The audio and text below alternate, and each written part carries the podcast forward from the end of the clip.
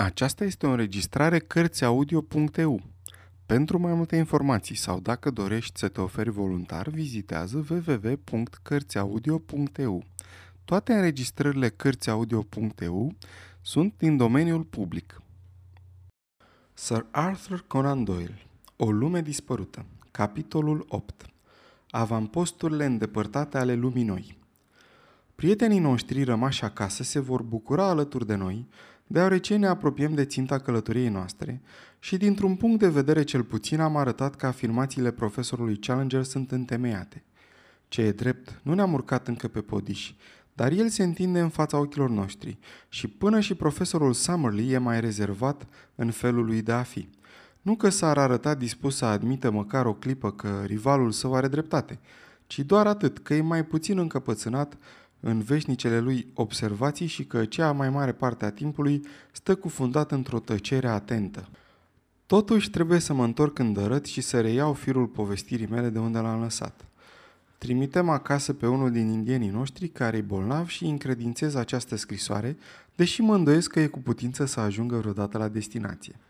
Când am scris ultima dată, eram pe punctul să părăsim satul de indieni unde debarcasem de pe Esmeralda sunt nevoit să-mi încep darea de seamă cu o veste rea, deoarece în seara asta s-a iscat primul incident în sânul grupului nostru, trecând peste neîncetatele fricțiuni dintre cei doi profesori. Incident care ar fi putut avea un sfârșit tragic. Am mai pomenit despre Gomez, metisul nostru care vorbește englezește, un om muncitor și priceput și un tovarăș plin de bunăvoință, dar stăpânit, cred eu, de păcatul curiozității, destul de răspândit printre oamenii de teapa lui. În seara asta se pare că s-ar fi ascuns lângă coliba în care discutam planurile noastre și zărit fiind de uriașul negru Zambo, care ne e credincios ca un câine, a fost scos din ascunzătoare și adus în fața noastră. Gomez însă a pus mâna pe cuțit și dacă n-ar fi fost puterea uriașă a lui Zambo, care a izbutit să-l dezarmeze cu o singură mână, nu rămâne nicio îndoială că l-ar fi înjunghiat. Incidentul s-a încheiat cu admonestări, adversarii fiind siliți să-și strângă mâna și acum nădăjduim că totul va fi bine. În ce privește certurile dintre cei doi savanți, sunt tot mai dese și tot mai acre. Trebuie să recunosc că Challenger e un provocator incorrigibil, dar și Summerlee are o limbă ascuțită care nu împacă lucrurile, din potrivă. Cu o seară înainte, Challenger ne spunea că nu i-a plăcut niciodată să se plimbe pe cheiurile Tamisei și să se uite în susul apei, deoarece e totdeauna trist să te uiți la locul unde probabil că o să se încheie viața ta. Era convins, bineînțeles, că va fi înmormântat la Westminster Abbey. Atunci Summerlee i-a replicat cu un zâmbet acru că acum înțelege pentru ce închisoarea Millbank a fost așezată în josul apei. Mândria lui Challenger e însă prea uriașă ca să se simtă cu adevărat jignită de asemenea vorbe. Profesorul s-a mărginit să îi zâmbească și a repetat de două ori, Ia te uită, ia te uită, cu tonul compătimitor pe care îl iei față de un copil. În realitate, amândoi sunt niște copii. Unul smochinit și arțăgos, celălalt formidabil și arogant. Totuși, amândoi sunt înzestrați cu minți care așează în fruntea epocii noastre științifice. Inteligență, caracter, suflet. Numai cel care cunoaște bine viața își poate da seama ce lucruri diferite sunt. Chiar a doua zi am plecat în extraordinara noastră expediție. Am constatat că tot ce avea încăpea foarte ușor în cele două bărci și împărțind personalul în două, câte șase în barcă, am avut prudența elementară ca, în interesul păcii, să plasăm câte un profesor în fiecare. Eu unul m-am nimerit cu Challenger, care era într-o dispoziție fericită, aproape în extaz. Părea că respiră bunăvoință prin toți porii. L-am cunoscut și în alte toane și nu-s deloc surprins când furtuna izbucnește dintr-o dată într-un peisaj luminat de soare. Dacă e imposibil să fii trist lângă el, e tot atât de imposibil să te ții liniștit, deoarece în fiecare clipă tremuri gândindu-te la întorsătura pe care o poate lua pe neașteptate formidabilul lui temperament. Două zile am urcat un râu de dimensiuni considerabile, lat de câteva sute de yards, de culoare închisă, dar atât de străveziu încât aproape tot timpul puteai să-i vezi fundul. O jumătate din afluenții Amazonului sunt ca și el, în timp ce cealaltă jumătate sunt alburii și fără transparență. Deosebirea se explică prin calitatea terenului pe care îl străbat. Culoarea închisă a unora se datorește anumitor deșeuri vegetale, în timp ce celelalte trec prin pământuri argiloase. De două ori am întâlnit curenți repezi și de două ori am purtat bărcile pe umeri, pe o distanță de o jumătate de milă ca să-i ocolim. Pădurile așezate de o parte și de alta erau păduri virgine, în care poți pătrunde mai ușor decât în cele crescute pentru a doua oară, așa că nu ne-a fost greu să străbatem cu bărcile în spinare. Cum aș putea uita oare atmosfera de mistere pe care o răspândeau? Înălțimea copacilor și grosimea trunchiilor depășea tot ce mi-aș putea imagina vreodată în viața mea de om născut și trăit la oraș. Copacii se ridicau spre cer ca niște coloane minunate și numai la o neînchipuită depărtare deasupra capetelor noastre puteam zări cu greu locul unde își desfășurau crengile ca o înaltă boltă gotică. Toate aceste bolți împreunate alcătuiau o mare împletitură, un acoperiș de verdeață prin care numai rare ori ajungea până la pământ o rază aurie de soare desenând o dungă strălucitoare de lumină în mijlocul întunericului măreț. În timp ce pășeam, fără zgomot pe covorul gros și moale al frunzelor moarte, tăcerea se așternea peste sufletele noastre, care se simțeau ca într-o biserică pe înserate. Chiar glasul puternic și plin al profesorului Challenger se redusese la o simplă șoaptă. Nu știam numele acestor copaci uriași, dar savanții noștri mi-au arătat cu degetul cedrii, apoi copacii cei mari, cum erau bumbacul mătăsos, copacii cu lemnul roșu, ca și tot belciugul acela de plante felurite, care fac din acest continent unul din furnizorii neamului omenesc în ce privește darurile naturale ale regnului vegetal, în timp ce e cel din urmă în ce privește produsele regnului animal. Orhidee pline de viață și licheni uimitor colorați clipeau ca tăciunii aprinși deasupra trunchiurilor întunecate ale copacilor și de câte ori o rază de lumină rătăcitoare cădea din plin asupra alamandei aurii, asupra constelațiilor roșii de taxonia sau asupra ipomaelor de un puternic albastru închis, spectacolul avea în el ceva de feerie. În întinderile acestea nesfârșite, acoperite cu păduri, viața, care urăște întunericul, luptă pretutindeni să răzbească la lumină.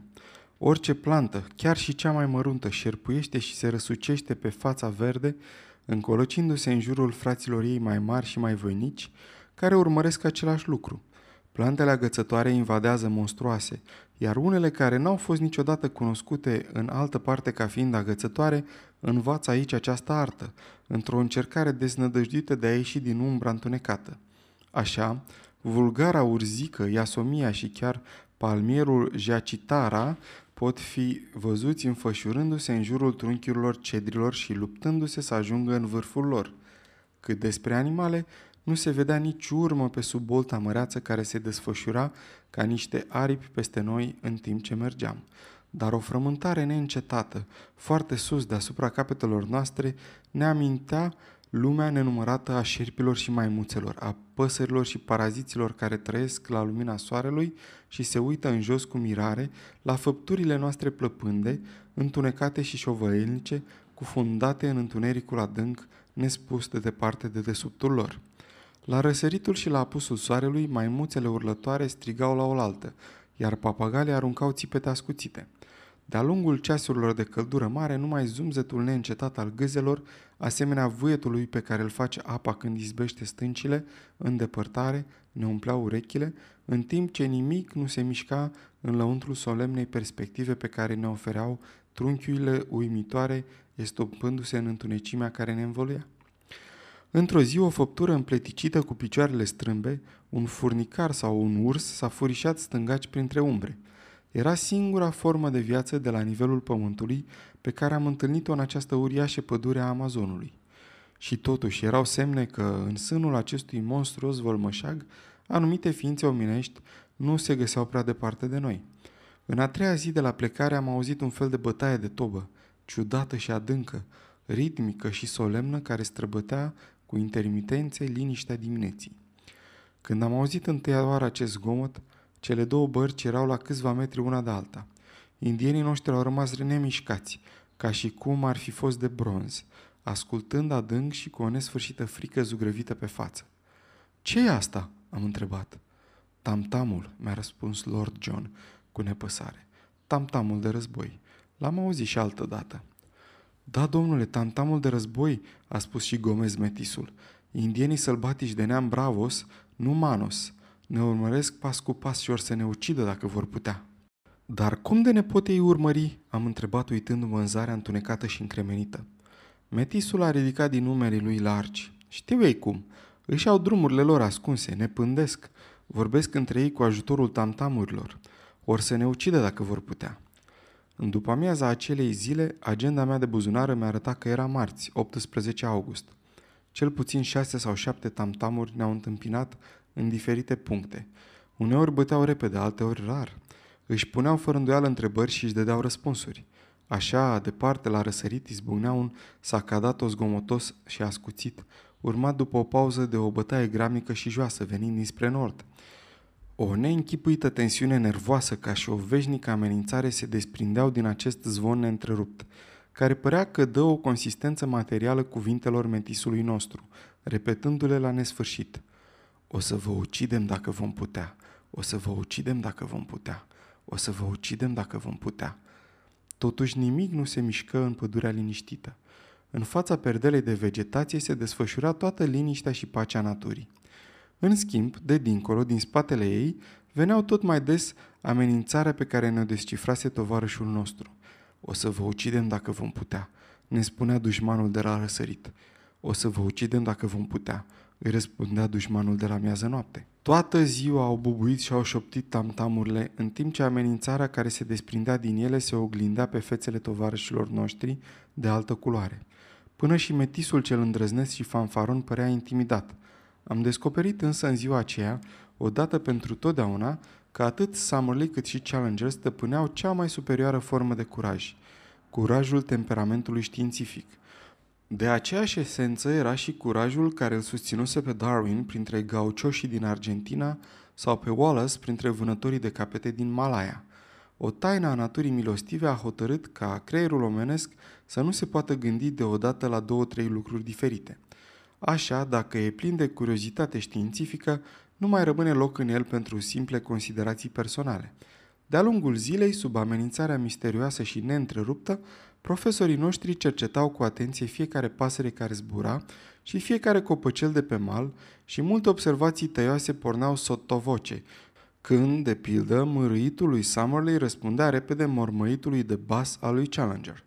În schimb, ei nu dovedeau mai puțină nepăsare față de primejdea și de bătăile tamtamurilor indienilor decât dacă ar fi stat amândoi în fumarul clubului Societății Regale din St. James Street. Odată nu mai au catadixit să discute asupra acestui subiect. Canibalii din Mirana sau Amajoaca, a zis Challenger arătând cu degetul cel gros spre pădurea înconjurătoare. Fără îndoială, domnule, i-a răspuns Summerlee, ca toate triburile de acest fel, nu m-ar mira să aibă o limbă polisintetică, iar tipul lui să fie mongol. Polisintetică nici vorbă, a zis Challenger cu îngăduință. N-am auzit să existe astfel de limbă în acest continent și am date referitoare la vreo sută dintre ele. Însă, față de teoria tipului mongol, am mari rezerve. Aș fi crezut că o cunoaștere chiar mărginită a anatomiei comparate ar fi de ajuns ca să-i dovedească temnicia, a făcut Summerley cu amărăciune. Challenger și-a repezit înainte bărbia agresivă până nu s-a văzut din el decât barba și borurile pălăriei. Fără îndoială, domnule, o cunoaștere mărginită ar putea să ducă la un asemenea rezultat. Dar când cunoștințele omului sunt largi, el ajunge la alte concluzii. Și cei doi și-au aruncat unul altuia câte o privire provocatoare, în timp ce de jur împrejurul nostru creștea zvonul îndepărtat. O să vă ucidem dacă vom putea. În noaptea aceea am ancorat bărcile de câteva pietre grele în mijlocul râului și am luat toate măsurile cu putință în vederea unui atac. Nu s-a întâmplat totuși nimic și în zori am pornit mai departe, în timp ce tamtamul se stingea în depărtări în urma noastră. Pe la orele trei după amiază am ajuns la o strâmtoare, lungă de mai bine de o milă, unde curentul era foarte iute și puternic, exact aceeași unde profesorul Challenger naufragiase în prima lui călătorie. Mărturisesc că am fost încântat văzând-o. Era într-adevăr primul indiciu, oricât de neînsemnat l-am fi socotit, care întărea și făcea verosimile spusele lui. Indienii au transportat întâi bărcile, apoi bagajele noastre prin desișuri, care erau foarte stufoase în locul acela, în timp ce noi, cei patru albi, cu pușca la umăr, pășeam între ei ca să preîntâmpinăm primejdea ce se putea ivi din pădure. Înainte de a se înopta, trecusem cu bine strâmtoarea, unde curentul se îngusta. Am mai străbătut încă vreo 10 mile înainte de a ancora pentru noapte. În locul acela am calculat că urcasem cel puțin 100 de mile pe afluent în sus, de la punctul unde se vărsa în fluviu. În dimineața zilei următoare am pornit-o spre mare aventură. Chiar din zori, profesorul Challenger a început să se arate neliniștit, cercetând cu atenție fiecare dintre cele două maluri ale râului. Deodată a scăpat un strigă de mirare și a arătat spre un copac singuratic care se înălța deasupra malului, formând un unghi destul de neobișnuit. Ce părere aveți despre copacul acesta?" a întrebat. Este fără doar și poate un palmier asai, a spus Summerly. Exact, mi-am ales un palmier asai de punct de reper. Intrarea secretă e la o jumătate de milă mai încolo, pe celălalt mal al apei. Nu există nicio răritură printre copaci. În asta constă minunea și misterul. Acolo unde vedeți că stuful verde deschis ia locul desișului verde închis, acolo, între cei doi mari copaci de bumbac, e poarta mea particulară de intrare în necunoscut. Treceți prin ea și o să înțelegeți. Era într-adevăr un spectacol neasemuit. După ce am ajuns la locul însemnat prin linia stufului verde deschis, am strecurat cele două bărci pe o lungime de vreo sută de iarzi și în cele din urmă ne-am trezit într-un râu liniștit și puțin adânc, atât de limpede încât lăsa să-i se vadă fundul nisipos. Putea să aibă cam 20 de metri lățime și era tivit de o parte și de alta cu o vegetație bogată. Cine nu și-ar fi dat seama că stuful luase de puțin timp locul desișului, n-ar fi putut bănui existența unui asemenea râu sau a țării de basm despre care afla mai încolo. Pentru că țara de basm era cea mai frumoasă pe care ar fi putut-o zămisli în chipuirea omenească. Vegetația deasă se împreuna deasupra capetelor noastre, împletindu-se într-o arcadă naturală și prin tunelul acela de verdeață în amurgul auriu curgea râul verde și străveziu, frumos el însuși, fără îndoială și mai minunat sub razele aruncate de lumina vie, filtrată și îndulcită în căderea ei. Curat ca cristalul, nemișcat ca o placă de sticlă, verde ca și creasta unui iceberg, râul o lua înaintea noastră pe sub bolta de frunze și fiecare bătaie a vâslelor făcea mii de încrețituri de-a curmezișul oglinzii lucii. Era o cale potrivită de acces într-o lume feerică. Orice semn vestind prezența indienilor prin acele părți dispăruse. În schimb, unele urme de animale erau tot mai dese și lipsa lor de frică dovedea că nu văzuseră niciodată vreun vânător. Maimuțele mici, cu părul negru catifelat, cu dinții albi și lucioși și cu ochii jocoritori, ne strigau pe limba lor în timp ce treceam. Cu un plescăit adânc și greoi, câte un crocodil sărea de pe mal în apă. Odată un tapir negru și stângaci s-a uitat la noi cu mirare printr-o spărtură a desișului, apoi a bătut în retragere printre copaci. Odată sau de două ori făptura mlădioasă și galbenă a unui puma uriaș a trecut printre desișuri, iar ochii lui verzi și triști au sclipit plin de ură în direcția noastră, peste umerii întunecați. Erau multe păsări, mai ales călătoare. Berze, bătlani și ibiși se adunau în grupuri mici, albastre, roșii sau albe, pe fiecare stâncă ce se ridica deasupra malului, în timp ce, sub noi, apa cristalină era plină de pești în tot felul de forme și culori. Trei zile la rând, drumul nostru a mers prin acest tunel de un verde închis sub razele soarelui. Ți-ar fi fost greu să spui când te uitai înainte pe o distanță mai mare unde se sfârșea în zare apa cea verde și unde începea bolta de verdeață.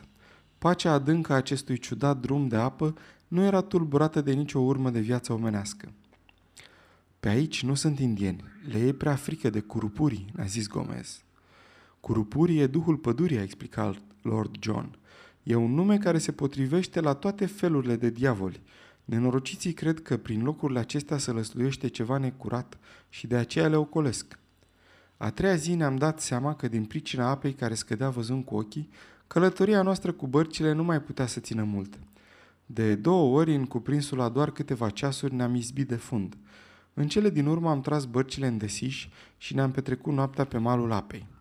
A doua zi de dimineață, Lord John și cu mine am mers vreo două mile prin pădure de-a lungul râului, dar cum adâncimea apei scădea tot mai mult, ne-am întors și am împărtășit și tovarășilor noștri ceea ce profesorul Challenger bănuise mai de mult, anume că atinsesem punctul cel mai îndepărtat până unde puteam ajunge cu bărcile noastre. Așa că le-am urcat pe mal, le-am ascus printre tufișuri și am însemnat un copac cu semnele noastre ca să le putem regăsi. Apoi am împărțit între noi diferite paluturi. Puști, muniții, hrană, cort, pături și altele și, luându-ne povara în spinare, am pornit în etapa cea mai obositoare a călătoriei noastre. Această nouă etapă a fost inaugurată de o nenorocită ceartă între cele două butoaie de dinamită ale noastre. Din clipa în care venise lângă noi, Challenger luase asupra și conducerea întregii expediții, spre marea nemulțumire a lui Summerlee. Și acum, pentru că și îngăduise să-i fixeze profesorului anumite atribuții, era vorba doar de transportul unui barometru aneroid, tensiunea încă o dată a declanșat dintr-o dată explozia. Îmi dați voie să vă întreb, domnul meu, a început Summerlee cu un calm aparent, în ce calitate vă permiteți să dați asemenea ordine? Challenger s-a zbârlit și l-a străfulgerat cu privirea. Mi le-am permis profesor Summerlee în calitatea mea de șef al acestei expediții. Sunt silit să declar, domnule, că eu nu vă recunosc această calitate. Nu o mai spuneți. Și Challenger l-a salutat cu un infinit sarcasm. N-ați vrea în acest caz să definiți exact situația mea? Cum să nu? Sunteți un om a cărui bună credință a fost pusă la îndoială, iar acest comitet e destinat să o verifice. Călătoriți alături de judecătorii dumneavoastră. Sărmanul de mine, a făcut Challenger așezându-se pe marginea unei bărci. În cazul acesta o să vă găsiți singur drumul, iar eu o să vin pe urmă după bunul meu plac. Dacă nu sunt șeful acestei expediții, nu puteți cere să vă conduc. Dar slavă Domnului, mai erau acolo doi oameni cu mintea întreagă, Lord John Roxton și cu mine, care aveau puterea să împiedice ca neastâmpărul și nebunia celor doi savanți să ne silească a ne întoarce la Londra cu mâinile goale. Câte argumentări, câte pledoarii și explicații până am putut să îmblânzim. În cele din urmă, Summerley cu rânjetul și cu luleaua lui s-a hotărât să o ia înainte, iar Challenger, bombănind și înjurând, a rămas mai în urmă. Printr-o nesperat de fericită întâmplare, am aflat în vremea asta că amândoi savanții noștri aveau o foarte proastă părere despre Dr. Illingworth din Edinburgh. Din clipa aceea, el a fost salvarea noastră și toate situațiile încordate le-am lichidat aducând în discuție numele zoologului scoțian. Când îi auzeau numele în ura și disprețul lor comun față de acest rival, cei doi profesori încheiau o alianță, ba chiar și o vremelnică prietenie. Înaintând unul câte unul de-a lungul malului, am descoperit în curând că apa se îngusta până într-atât încât ajungea un simplu pârâu ce se pierdea în cele din urmă într-o mlaștină mare și verde, acoperită cu mușchi, ca un burete, în care ne-am cufundat până la genunchi. Locul era acoperit cu nori înspăimântători de țânțari și de tot soiul de jivine zburătoare, așa că am fost fericiți când am simțit din nou pământ sănătos sub picioare. Am hotărât să facem un ocol printre copaci ca să lăsăm în flanc mlaștina pestilențială care răsuna în depărtare ca o orgă, atât de puternic era zumzetul nesfârșitelor roiuri de gâze. A doua zi, după ce părăsisem bărcile, am văzut că regiunea se transforma cu totul – Drumul nostru urca mereu, iar pe măsură ce urcam, pădurea se făcea tot mai rară și își pierdea aspectul tropical. Copacilor înalți din câmpia aluvională a Amazonului le luau locul palmieri, phoenix și cocotieri care creșteau în pâlcuri rare, având printre ele tufișuri dese. În scobiturile acelea umede, palmieri din Mauriția își aruncau frunzișul în afară, aplecându-se grațios. Ne orientam numai cu ajutorul busolei – și odată sau de două ori s-au ivit divergențe de păreri între Challenger și cei doi indieni. În cazurile acestea, după vorbele indignate ale profesorului, soarta expediției nu trebuia să atârne de încrederea ce se putea acorda instinctelor înșelătoare ale unor sălbatici înapoiați și de încrederea la care aveau dreptul cele mai înalte produse ale culturii europene moderne. Că avea dreptate s-a dovedit chiar a treia zi după aceea, când Challenger a recunoscut mai multe puncte de reper așezate de el cu prilejul călătoriei lui precedente. Ba, într-un anume loc am dat chiar peste patru pietre arse în foc, care dovedeau că acolo fusese făcut un popas. Drumul urca încă și am întâlnit un povârniș acoperit cu stânci, a cărui escaladare ne-a luat câteva zile. Aspectul vegetației se schimbase iarăși și numai copacul de fildeș se mai întâlnea alături de o sumedenie de orhidee, printre care am învățat să recunosc acea rară Nutonia vexilaria, ca și strălucitoarele flori de Catelia sau Ontodoglossum. Din loc în loc, pâraie cu fundul de pietriș și cu malurile îmbrăcate în ferici șopteau curgând la vale în albile lor puțin adânci. Ele ne ofereau în fiecare seară locuri de popasi ideale pe marginea câte unui colț stâncos, unde grămezi de peștișori albaștri prăjiți cam de mărimea și forma păstrăvului englezesc, alcătuiau pentru noi o cină delicioasă. În ziua a noua după ce părăsisem bărcile, după ce am făcut după calculele mele cam 120 de mile, am început a ieși dintre copacii care creșteau din ce în ce mai mici, până ajunseseră simpli arbuști. În locul lor am întâlnit o pădure sălbatică de bambuși, atât de deasă încât n-am putut o străbate decât croindu-ne drum cu securile și coasele indienilor. Ca să trecem de acest obstacol, ne-am pierdut o zi întreagă, de la șapte dimineața la 8 seara, doar cu două întreruperi de câte o oră. Nu se poate imagina ceva mai monoton și mai obositor, deoarece chiar în locurile cele mai puțin dese nu puteai vedea înaintea ta decât la 10-12 iarzi, iar în celelalte privirea mi se oprea în spatele hainei de bumbac al lordului John și în zidul galben care ne străjuia de o parte și de alta, la distanță de numai un picior. De sus ne venea câte o rază de soare îngustă cât o muchie de cuțit, iar la 15 picioare deasupra capetelor puteam vedea vârfurile trestilor de bambus, îndreptate parcă într-un gest amenințător împotriva cerului de un albastru închis. Nu știu ce fel de ființe vor fi locuit aceste desișuri, dar de multe ori am auzit zgomotul pe care îl făceau aproape de tot de noi animale greoaie sărind în apă. După plescăit, Lord John socotea că ar putea fi vorba de un soi de cornute sălbatice. Abia la căderea nopții am trecut de marea de bambu și fără întârziere am și organizat popasul, slăiți de puteri după ziua aceea fără sfârșit. A doua zi, dis de dimineață, eram din nou în picioare și am avut prilejul să constatăm că aspectul regiunii se schimbase iarăși. În urma noastră era zidul de bambuș, atât de precis de parcă ar fi fost conturat cursul unui râu. În fața noastră se întindea o câmpie deschisă, ridicându-se în pantă dulce acoperită cu tufe de ferici arborescente. În cele din urmă, totul s-a rotunjit sub ochii noștri și a format o colină care semăna cu spinarea unei balene. Aproape de prânz am atins această culme ca să descoperim însă, dincolo de ea, altă vale puțin adâncă, ridicându-se iarăși în pantă dulce până se pierdea la orizont. Acolo, în timp ce treceam peste cea din tâi colină, s-a petrecut un incident care, eventual, ar fi putut să aibă urmări grave. Profesorul Challenger, care împreună cu cei doi indieni alcătuia avangarda expediției, s-a oprit deodată arătând surescitat spre dreapta. Urmându-i mișcarea, am văzut, la depărtare de aproximativ o milă, ceva ce părea a fi o uriașă pasăre cenușie. Dădea încet din aripi deasupra pământului și, luându-și vânt, domol a zburat foarte jos și drept până s-a pierdut printre ferigile arborescente. L-ați văzut?" A strigat Challenger în culmea exaltării. L-ai văzut, Summerlee? Colegul lui se uită cu un cordare spre locul unde a dispărut vietatea. Și ce pretinzi dumneata că era?" a întrebat el. Un pterodactil în toată puterea cuvântului. Summerlee a izbucnit într-un râs batjocuritor. O pteroiluzie, a zis. Era o barză ca toate berzele. Challenger era prea înfuriat ca să-i răspundă și a potrivit doar dintr-o zmucitură ranița pe care o purta în spate și și-a urmat drumul. Dar Lord John a venit de-a dreptul spre mine, iar fața lui era mai gravă ca de obicei. Ținea în mână binoclul Zeiss. L-am prins în focar înainte de a dispărea după copaci, mi-a zis. N-aș prea putea să-mi iau răspunderea de a hotărâ ce era, dar aș pune prin soare pe reputația mea de sportsman că nu era niciuna din păsările pe care le-am văzut vreodată.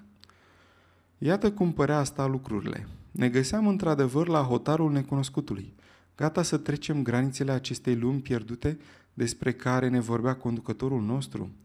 V-am povestit incidentul așa cum s-a petrecut și în felul acesta o să știți despre el tot atât cât știu și eu. A fost însă un fapt izolat, deoarece n-a mai zărit niciun fel de altă vietate care s-ar fi putut numi neobișnuită.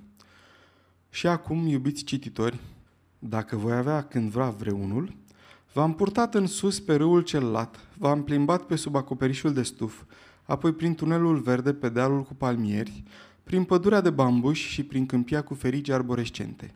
Acum însă ținta călătoriei pe care am întreprins-o se înfățișează din plin privirilor noastre. După ce am trecut peste cea de-a doua culme, înaintea ochilor ni s-a evit o pădure neregulată de palmieri, apoi lanțul de stânci roșii și înalte pe care îl văzusem în fotografie – E aici, chiar în clipa asta în care vă scriu, și nu încape nicio îndoială că e vorba de aceleași stânci. Punctul lor cel mai apropiat se află cam la șapte mile de tabăra noastră de acum și lanțul se întinde descriind un arc de cerc care se îndepărtează de noi cât poți vedea cu ochii. Îngânfat, Challenger se umflă în pene ca un păun, iar Summerlee tace, încă sceptic. Ziua următoare va pune capăt poate unora dintre îndoielile noastre. Până atunci, dat fiind că Jose, al cărui braț a fost răpuns de un bambus rupt, stăruie să se întoarcă acasă, trimit această scrisoare prin el, în nădejdea că va ajunge, poate, cândva la destinație. Voi mai scrie însă cu cea din tâi ocazie. Sfârșitul capitolului 8